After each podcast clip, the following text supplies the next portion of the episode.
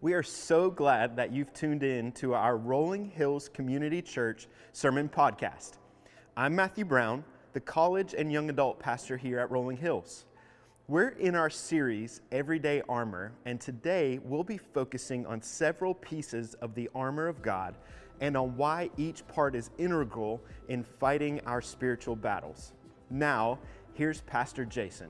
Well, good morning, everyone. Thank you guys for sliding into church this morning. We really appreciate it. I'm grateful that all of you made it here safely, and I'm excited about what God's going to do today. I think that God has a really specific word for us today, and I, and I think it's, um, it's, it's very fitting that we are talking about a topic today that the enemy, we have a real enemy out there in the world, and of course, we're talking about a topic today that the enemy doesn't want us to talk about, something that he would rather us kind of stay put on and stay in the sidelines on. And so I'm I, extremely grateful for not only you hearing this in person, but for the people that are worshiping with us online and that will hear this message or a podcast in the days and weeks ahead because I believe that God has something really specific for us. And I don't think it's by accident that any of you are here. I don't know if you've noticed this in life, but sometimes I've found in life that it's better to be what I call blissfully uninformed or blissfully ignorant. Do you ever have those moments of life when you're like, you know what, it's just better to be in the blissfully ignorant category instead of knowing all of the details in terms of what's actually going on?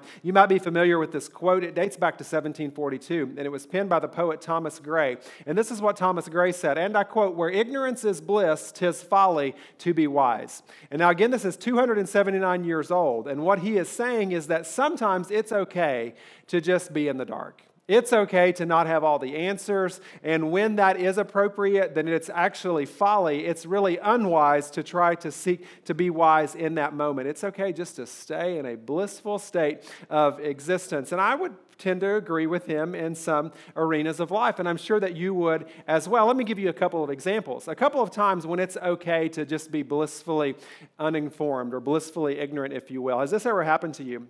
Well, you're headed on the interstate. You're going northbound on I 65, and you're going full speed limit. Some of you a good 15 to 20 miles over the speed limit, but no, nothing is encumbering you on the interstate. And then you realize the southbound, tra- the southbound lanes of traffic, though, have encountered some construction. There was a construction project, and the traffic is backed up for quite a you know quite an amount of distance. And then you get past the traffic that's all backed up and don't you guys think about the cars that are coming that don't quite yet know about the impediment that's ahead of them? And don't you kind of just want to like wave at them or something, but you can't, you can't figure that. You do, you put a sign out of the car. You see these two ladies in a convertible. They're just headed to the beach and they're just ready to have the time of their life. And you're thinking to yourself, it's best that you stay blissfully uninformed because it's getting ready to get real, real for you here in just a moment. Or how about this one? You're sitting down with a couple that is soon to be married and they've got a month before their wedding day, and they are just so googly eyes to one another, and they are in love. And you ask them, Are you excited about your wedding? And they say, Oh, yes, we're so excited because, I mean, we are literally like on the same page about everything, and we are never going to have any conflicts like other couples do. And you just nod your head and you just say, bless your heart you know absolutely we'll be praying for you guys as you as you prepare for your marriage and you're just thinking to yourself just stay in that blissful state of existence that you're never going to have any relational problems. Or how about this? You sign up to coach your kids' baseball team, and the first day of practice, everybody loves the coach. Because you think to yourself, oh, everybody leaving the field says, Thank you for coaching, Mr. Danny. Thank you for coaching, Mr. Jamie. We are just so excited for you coaching our kids. And then game two happens, and you didn't give little Jimmy as much playing time as his mom and dad thought he should have because he's destined for the majors, and they can tell it at age six. And you didn't give him as much playing time. And so all of a sudden, the newness has worn off, and you're like, oh, I was really blissfully uninformed about this whole coaching gig. I stood in the way between what these parents thought was best for their kids, and now they have a vendetta out against me. I can keep going. Ladies, maybe you've ever gone to a salon and you have a professional that gets your hair looking really sharp, and they tell you, you too can make it look like this at home and you just have that blissful moment of, yeah, I think I can make my hair look like this at home, and you've not been successful in making it look like the professional was able to do the work. How about parenting? Who amongst you, before you had kids, didn't sit in a restaurant and say, My kids will never act like that in public? Can you believe these parents let their kids act like that in public? Can you believe that these, when my kids, when I have kids, they are going to all be so well behaved. They're going to sit so quietly at restaurants. And again, you just shake your head and you're like, get involved with this parenting thing and then come back and tell me a little bit later. So sometimes it's okay those are all moments when it's okay just to be blissfully uninformed because eventually the other shoe is going to fall and you're going to realize, no, this is a little bit more challenging than I thought. However, there is an area of our life. There is an area of our life, and it's what we're going to talk about this morning that I implore you don't be blissfully ignorant about what we're going to talk about today. This is something that it is not in your best interest to be blissfully uninformed when it comes to the matter of the topic at hand today that there is a spiritual battle and that there is a real enemy out there, and an enemy who wants to wreak havoc in your life, an enemy who wants to destroy you, and according to Scripture, an enemy who is always on the prowl to try to make your life miserable and to point you to the things of this world opposed to the things of God. But God gives us some clear instructions. And God says, I have given you the battle armor. I have given you the things to protect you and prevent those things from happening in your life, the strength to stand in the face of adversity. And so I'm grateful that you're here. And I'm going to ask us to kind of turn our sights to this passage of scripture in the book of Ephesians. In Ephesians chapter 6, God gives us what he calls the armor of God. And we've called this series Everyday Armor, the everyday armor that we take up in order to stand strong in the face of the challenges and in the face of the enemy. So if you have your Bible, turn with me me to Ephesians chapter 6. You're also going to see these words up here on the screen. Some of them are printed there for you in your worship guide, but I want you to listen to what Paul says, starting in verse 10. Finally, be strong in the Lord and in his mighty power. Put on the full armor of God so that you can take your stand against the devil's schemes. For our struggle is not against flesh and blood, but against the rulers, against the authorities, against the powers of this dark world, and against the spiritual forces of evil in the heavenly realms. Therefore, put on the full armor of God, so that when the day of evil comes, you may be able to stand your ground. And after you have done everything to stand, stand firm then with the belt of truth buckled around your waist, with the breastplate of righteousness in place, and with your feet fitted with the readiness that comes from the gospel of peace. Now, if you were not able to be here with us last week or you weren't able to hop online and watch last week's message, please go back and watch that because Pastor Jeff, Jeff Simmons, our lead pastor, founding pastor of Rolling Hills, set the stage for us amazingly last week, uh, this entire series where he shared with our campuses that when you become a follower of Christ, there's several things that you get. And one of those things that you get that we celebrate is forgiveness of sins. It's the power of the gospel. We talk about the gospel every week. We're going to continue talking about the gospel every week because it's what is the power. The power in our life comes from the gospel. Not only do you get a forgiveness of sins, but you have the Holy Spirit now with you as a guide and as a comforter. You have an eternal security set in heaven. So it's not only fulfillment here in this life, but you know that in the afterlife, after I leave this earth, that I will have an eternity spent with heaven. All of those things are great. We celebrate all of those. When you make a profession of faith in Jesus Christ, you receive all of those things. But as Pastor Jeff reminded us last week, when you make a profession of faith in Christ as well, you also receive a target on your back from the enemy. Satan, he wants to destroy you because he's not liking that decision that you made. But God has said, we don't fight this battle alone. I have given you an armor that you are to take up to stand against what he says are the schemes of the evil one. Have you ever had anybody scheming against you? I hope not. But if you've ever felt like somebody is scheming against you, they have you set in their sights and they're trying to make your life miserable and they're trying to kind of navigate everything so that you will be destroyed. I hope that's never happened to you from a human perspective. But this is what the enemy does. He schemes against you and all of these tactics and all of these ploys. But yet, Paul says we take up this armor of God and it helps us to remain strong. But before we start unpacking all those armor pieces, I want to look at a couple things here. Look at verse 13.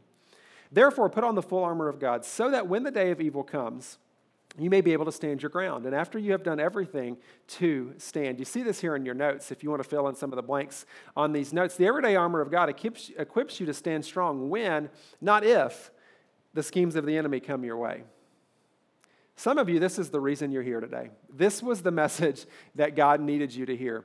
The everyday armor of God equips you to stand strong when, not if, the schemes of the enemy come your way. I'm amazed at how easy it is for me to think maybe someday the enemy will attack my life. Maybe someday that's going to come. We kind of operate under this premise of if that were to happen, or you know what, if you live a way that I don't live, then the enemy's probably, you, the, probably, the enemy's never going to bother me because I'm not like you. Whereas the scripture reminds us in verse 13 that we put on the full armor of God so that when the day of evil comes, not if the day of evil comes. The enemy is working right now. Did you guys know that? The enemy is working literally right now in our midst all the time in your life right now to destroy you. And some of us are going to be ready for that, and some of us are not going to be ready for that. But how do we ensure that we're more prepared for that battle? We take up these armor pieces that Paul mentions, and this promise that we have a real enemy who's out to destroy us hopefully lights a fire under our lives and say, says, you know what, I want to be best prepared for that. I would venture to say that most of you at your house have locks on your doors, and most of you probably locked the door when you left the house this morning. Or some of you have even further enhanced security. You have security systems, and maybe you activated that security alarm when you left. You're going out of town, you probably locked the doors. Why do you do all of that? You take all of those measures because you are trying to prevent somebody from getting in your home that you don't want in your home. You have keys to that house, and you have given a key to everybody that you're okay with putting the key in and coming inside if I'm supposed to have the activation, deactivation code for your security system, then I will know that so that it does not go off when I walk into your house. Why do you take all of those measures? You take all of those preventative, measure, preventative measures to keep the people out that you don't want in. But in all actuality, think about it for a second. Are there a lot of known threats out against your home right now? Think about it. If I were to call the Nolensville Police Department, or if I were to call the FBI, or if I were to call the CIA, and I were to give them your address, and I were to say, Talk to me about what's happening out there. Talk to me what's happening out there in the intelligence community. What chatter are you hearing about her home in Bent Creek? Are you hearing that, are you hearing that the world's most heinous criminals and terrorists have this home in Bent Creek on their radar? Is that what you're hearing? The chances of them saying yes are probably slim to none. They're going to say, No, we have heard no chatter about that home in Bent Creek. But I still lock the door every time that I leave the house. Why? I'm taking measures against an enemy that exists, even though there may not be no known threat of that enemy, I'm taking preventative measures. Whereas Paul is saying there is a real enemy, and how often do I go into life completely unprepared for it? When he is saying 100% of the time, you can take it to the bank that this enemy is real. And you've got to take up these measures to prevent yourself from being attacked by that enemy. Now, the Bible doesn't tell you that you have to defeat the enemy. Why? Because Jesus has already defeated the enemy. You just have to stand firm in the face of the battle. One of my favorite Bible stories, I love battle Bible stories. Our kids love battle Bible stories. Maybe it's one of your favorites as well. Don't you love the story of David and Goliath? It's this amazing story. Why? Because you've got this little guy named David and you've got this big bad giant named Goliath. Even in secular society, I hear it all the time. People who have zero kind of background in church or zero connection to a church or interest in a church, they'll say things like, oh, that's a David and Goliath story because it, symbol- it symbolizes the little guy who defeats the big guy. And we love this story. And sometimes we read this story and we think, you know what this is really about? This is about me. I'm the little guy, and I'm trying to face the giant in my life. And if I have enough slings and stones, then I can defeat the giant in my life. And there's not anything inaccurate about that story. It's a normal takeaway point that you should receive from the story. However, the story is a little bit richer than just little guy beating big bad giant. Because I look at the story and I tend to think, I must be like David in the story.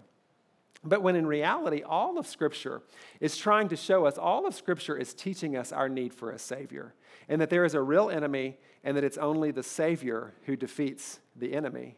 And so I'm really not David in the story as much as Jesus is David in the story. And Goliath isn't so much my fear and anxiety as much as it is sin that seeks to destroy us Who expected David to beat Goliath? No one. Who expected a baby born in a cradle to ultimately defeat sin? No one. And so, this is a beautiful story that's so much richer than just face your fears, conquer your fears. It's a story of the Savior defeating the enemy.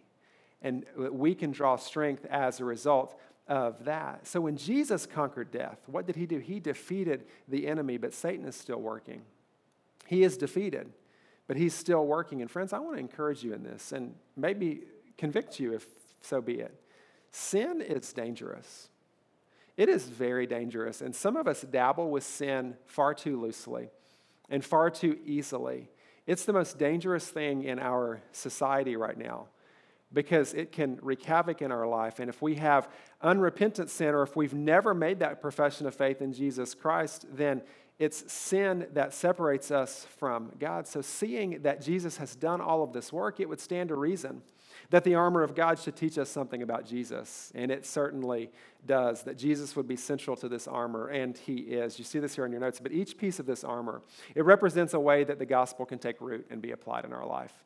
Each piece of this armor represents a way that the gospel can take root and be applied in your life. Go back to Ephesians chapter 3.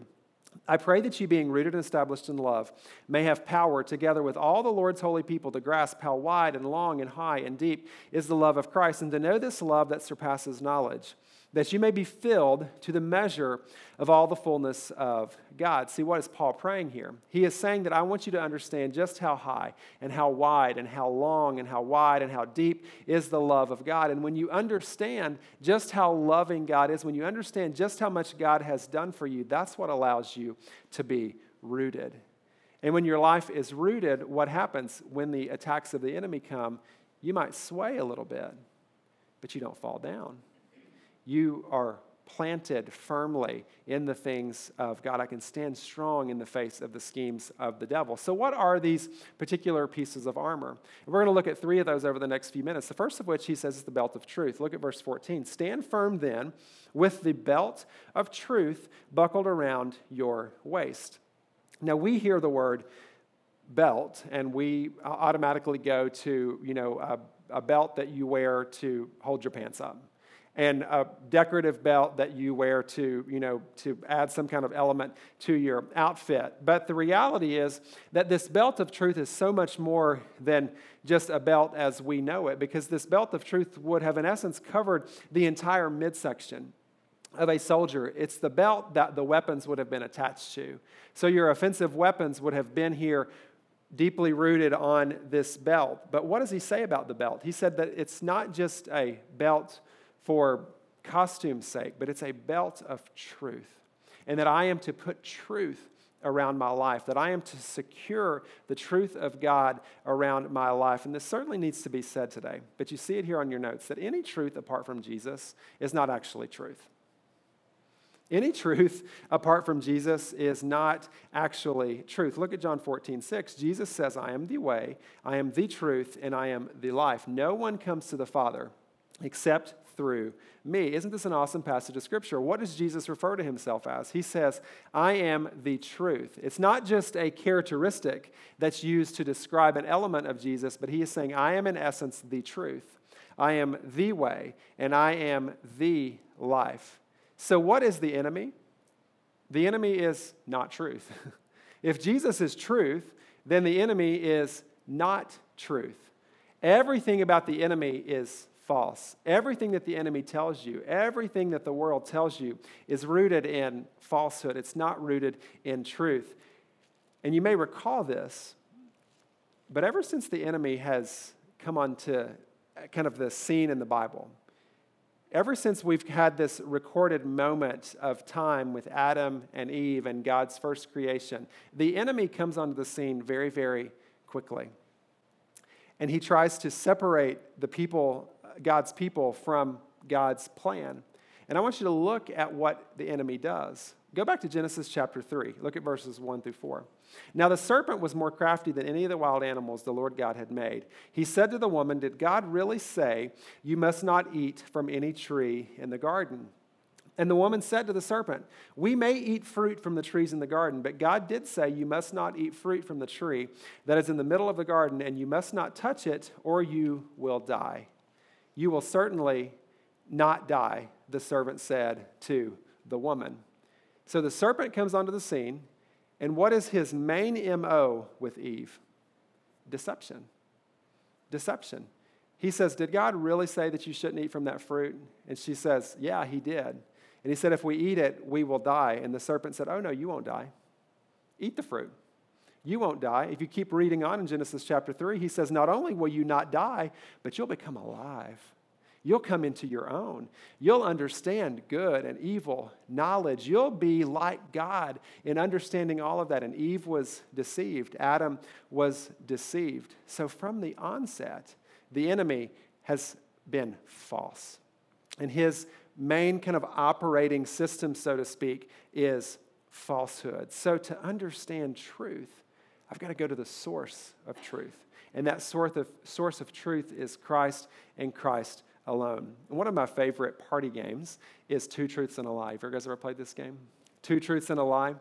It's like my favorite game. In fact, maybe we should just pass a microphone around and play it on here to learn, to learn a little bit about each other this morning. But if you don't know the game, what you do is you write down on a piece of paper two things that are true about yourself and one thing that is false about yourself. And everybody tries to guess which of those are true and which of those are false. So I thought we'd play it this morning. I'm going to tell you two truths about myself and one lie about myself and see if you can discern the truth. First of which, I was raised on a farm. That's number one. Second of all, avocados are my favorite food. That's number two. And number three, I love to read. It's number three. So I was raised on a farm. Avocados are my favorite food, and I love to read. Anybody think it's number one? Was raised on a farm? Mm, that is true. I was raised on a farm. Anybody think it's I love to read? Oh, I do love to read. Does anybody think it's avocados are my favorite food? That is the lie. Keep avocados far, far away from me. Okay? Far, far away. And every time I tell people that I hate avocados, this is what they always say You don't like guacamole? No, I hate guacamole. And they always say, like, I hate guacamole because its main ingredient is avocado. And they're like, always, 100% of the time, oh, it's just because you've not had good guacamole. No, I'm aware. My beautiful wife and I went to some restaurant that it costs like $18 to get tableside guacamole because she loves it. And I thought, yeah, $18. It's still bad. You know, it's not, it's just not good. It's just not a food that I want. So as I know, I know that a bag of avocados is going to show up at my doorstep in the next week or so. Um, and we will put them to good use, just not me. But how would you know that truth? You would know that that was a lie if you have ever been with me to a Mexican restaurant and you will realize, yeah, this guy's got an aversion to guacamole. He doesn't want that. You've got to go to the source. And when you spend some time with the source, you begin to realize where the truth lies. Some of us don't spend near enough time with the source, and so therefore we think all of the things of the enemy are actually true. Have you noticed that it's so common this day and age to hear people put the word my in front of truth? I hear it all the time. People will say my truth. And I want it in a really nice, loving way because I love people. I kind of want to sit down with them with coffee and just say, okay, let's talk about my truth. Because if you're going to put a word in front of truth, it really needs to be the. Because there is the truth. There's really not my truth when it comes to the things of God and the teachings of God. It's dangerous. I don't have to tell you this as well, but we kind of live in a society where truth is kind of up for grabs. And it's just kind of like, you know, I can believe a little bit of this and I can believe a little bit of that. But through the Word of God and through the teachings of Jesus Christ, we understand what is really true. And if we've allowed all of the other quote unquote truths to have so much real estate in our minds and in our hearts and in our actions and in our attitudes, then there's likely going to be some cracks in the armor. And that's why Jesus is reminding us to have a belt of truth, what is true. Secondly, he says a breastplate of righteousness. To have a breastplate of righteousness. And that breastplate is obviously a shield. You've seen it before in a suit of armor. It's the shield that covers all of your internal organs. It protects your heart, it protects your lungs, it protects all of the things that make you tick, that keep you alive. And what is he saying? He's saying all of that has to be covered with righteousness. And what is righteousness? That's just a fancy way of saying the right things of God. It's the right things of God. That everything in my life would be covered with the right things of God. So it begs us to ask a question, and you see that question here on the, on the notes. Is every area of your life covered with godly thoughts and attitudes and actions? Is every area of your life covered with godly thoughts, attitudes, and actions? Do my heart's responses look more like Jesus or more like the world? When I get pressed a little bit, does God's word and does God's plan for others and God's love come out? Or do my actions reflect more arrogance or hatred? See, use this as a gauge. Because this is be- one of the best gauges in your life to see are there cracks in my armor? In fact, here's your homework assignment. You're probably going to be stuck at home for the next week. Here's your homework assignment. Say, are there some cracks in my armor? And one of the ways that I'll know if there's cracks in my armor is when I get pressed, does Jesus come out or does something else come out? Because it's that righteousness. I know that none of you guys ever have moments where you're in disagreement with other people, but perchance, let's say you are, and you have a conflict with someone else. What comes out of your heart and your actions and your attitudes? Is it the things of Jesus? Is it those righteous things of God? Or is it the arrogance, the hatred, the condescension, the I'm better than you, or the if you don't see this exactly like I do, then you must be wrong, whatever comes out tends to be pretty clear indicator of what's in. Maybe you've noticed this like I have, but there are so few things we can control in life. And this last year has taught us that probably more than any year of my life. But what do we control? We 100% control how we respond to everything. That's in your control. How you think about something, how your heart responds to it, how your actions respond to it, that is in your control. What's going to happen in your life? Who knows? Good luck. How many challenges are you going to face? How many adversities are you going to go through? Probably several in the next couple hours. But how you respond to them is a pretty clear indicator of am I suited up with the everyday armor or are there some cracks that I need to attend to in that armor? And then lastly, he says our feet are to be fitted with the gospel. Our feet fitted with the gospel. I love this one so much because this is kind of the underdog piece of armor. this is the piece of armor when you guys are thinking about all the armor of God, you're thinking shield, you're thinking sword, you're thinking helmet, you're not thinking sandals. It sounds like the least offensive when, you know, oh, here comes the guy ready for battle. He's wearing flip flops. You know, he's, he's wearing shoes. Of course, he's wearing shoes. Hopefully, he would be wearing shoes. But the feet fitted with the gospel is so much more than just shoes. It does mean that I have to stand strong on the gospel, that my feet have to firmly be planted on the gospel. But what is the gospel? The gospel is something we share. The gospel is the good news that we share with other people. So, for my feet to be fitted with the gospel, it means that my feet have to actively be going and sharing with others that my feet have to actively be engaged in mission, that my feet have to actively be engaged in building relationships with other people. And you see this here on your notes, but a lack of actively being involved in God's mission makes you more susceptible to the schemes of the enemy. A lack of actively being involved in God's mission makes you more susceptible to the schemes of the enemy. This is why my grandmother used to never let me sit around and have idle hands. Did anybody ever have a grandmother that would say idols, idle hands are the devil's workshop? This is what my grandmother used to tell me. My great grandmother used to tell me that, and I thought that is like the most old school. I can't believe you would say that to a child. But I realized there's some truth to what she was saying. She was saying, when you don't do anything, when you just kind of sit passively, when you just kind of watch the world go by, you're making yourself more susceptible to the attacks of the enemy. So be actively involved. Otherwise, we get a target. In fact, we're kind of like a sitting duck with a target on our life when we say, you know what, everything's about me all the time. Opposed to saying, no, I want my life to be about other people. I would say it's one of the biggest challenges facing the church right now. It's one of the biggest challenges facing us because we've been in a season of life, and we've been in a season of ministry, uh, not necessarily a season of ministry, but a season of life, season of family routine, so to speak, where it has been so incredibly easy to make everything about you. It's always been a thing, but it's to some degree probably been accentuated in some of our lives. It's one of the easiest things for us to lose sight of. It's one of the easiest things for us to kind of go, when you start looking through your life of all the things that I can maybe do without, sometimes one of the first things that we kind of rip off and throw away is mission and being actively engaged in the things of God.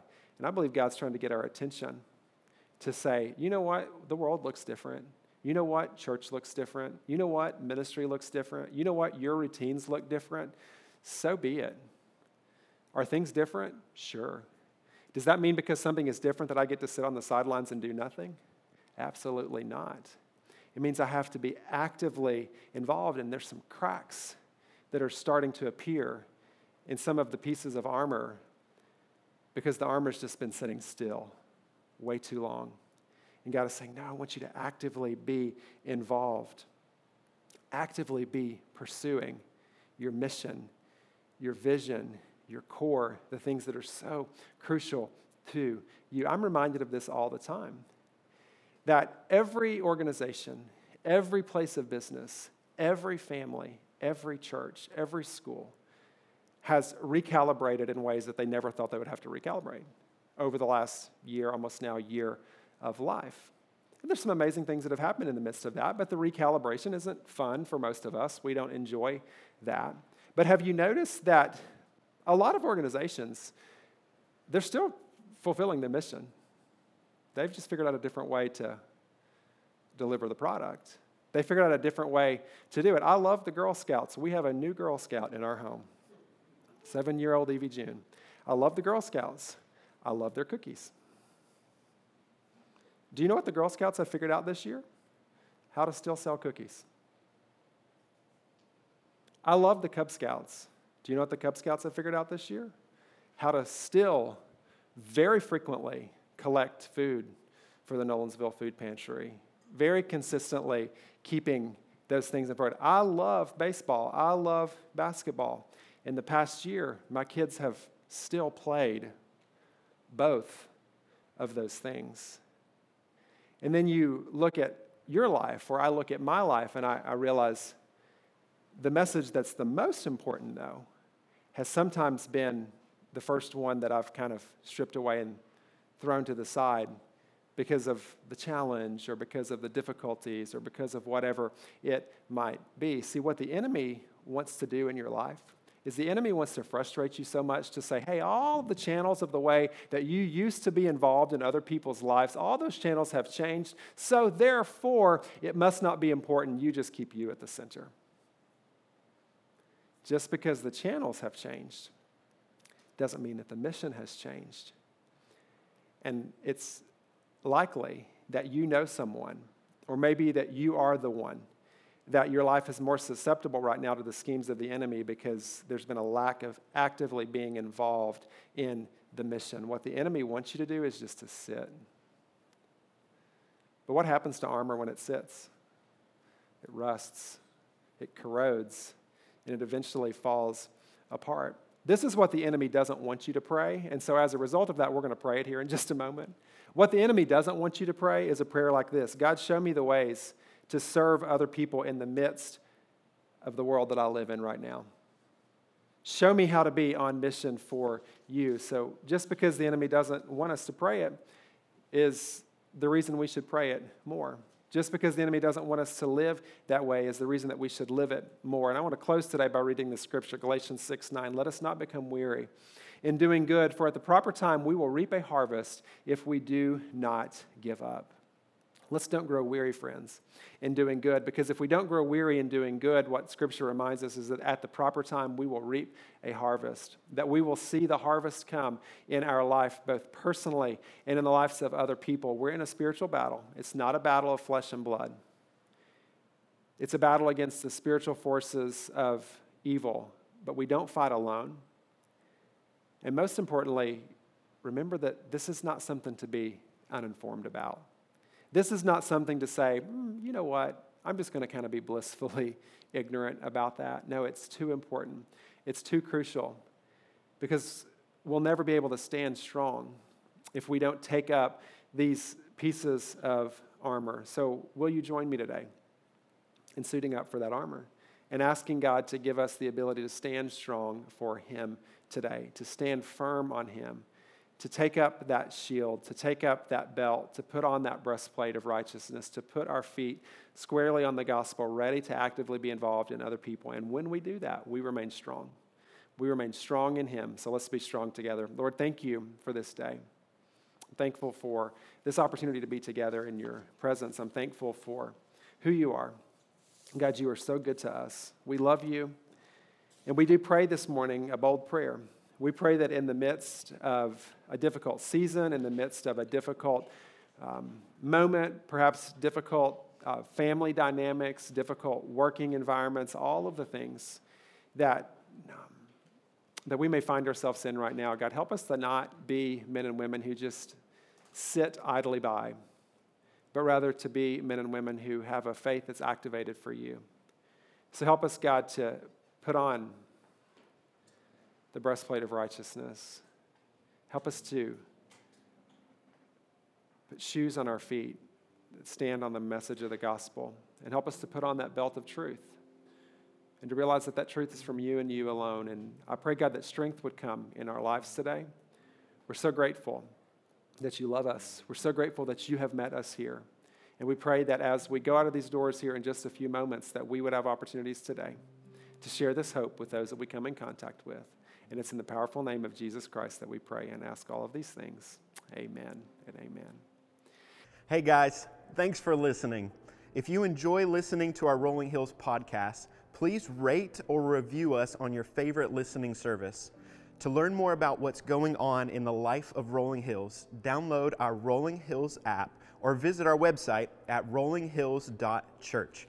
From there, you can follow us on Instagram and Facebook to stay up to date on what's happening and ways you can connect. We are thankful for you.